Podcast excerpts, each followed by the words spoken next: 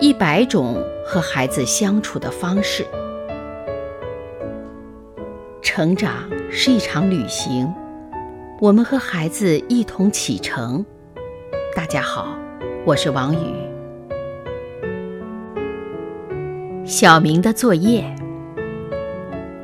星期一的下午，小明放学回到家，冲着妈妈喊饿。妈妈给他拿来了饼干，并问道：“你今天有作业吗？”小明嘴里塞满了饼干，含糊不清地回答：“嗯，没有。”这怎么可能？妈妈感到很惊讶，但她发现小明说话时眼睛不敢正视他。我不觉得老师留了作业。说着，小明又要了一块饼干。妈妈隐约感到儿子在骗她，她忍住心中的怒气，想给儿子留一点面子。听起来你好像不敢肯定啊？为什么不打个电话问一下同学呢？这用不了多少时间，省得你明天去学校会有麻烦。小明没有说话，也没有去打电话，这并不是因为他懒得打电话。而是在犹豫，我已经欺骗了妈妈，我该不该打电话呢？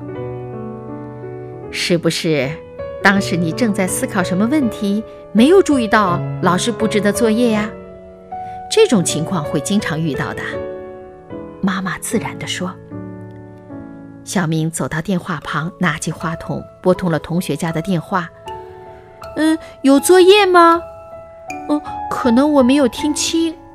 小明在电话这头有些含糊地说：“妈妈走开了，假装忙着干别的事。他似乎并没有在意小明与同学的对话。”小明放下话筒，来到妈妈身边，不好意思地说：“真有作业？我还以为没有呢。”妈妈对此表示同情：“实在是太可惜了，你今天又没有时间玩了。不过……”周末妈妈会带你去一些好玩的地方，保证让你玩的痛快。哎呀，实在是太可惜了，你今天又没有时间玩了。不过周末妈妈会带你去一些好玩的地方，保证让你玩的痛快。啊！停了一会儿，妈妈又说：“如果有什么不懂的地方，可以问我，我就在隔壁。”当孩子犯了错误以后。家长不要马上揭穿他，这样会激化彼此的矛盾，不利于孩子改正错误的。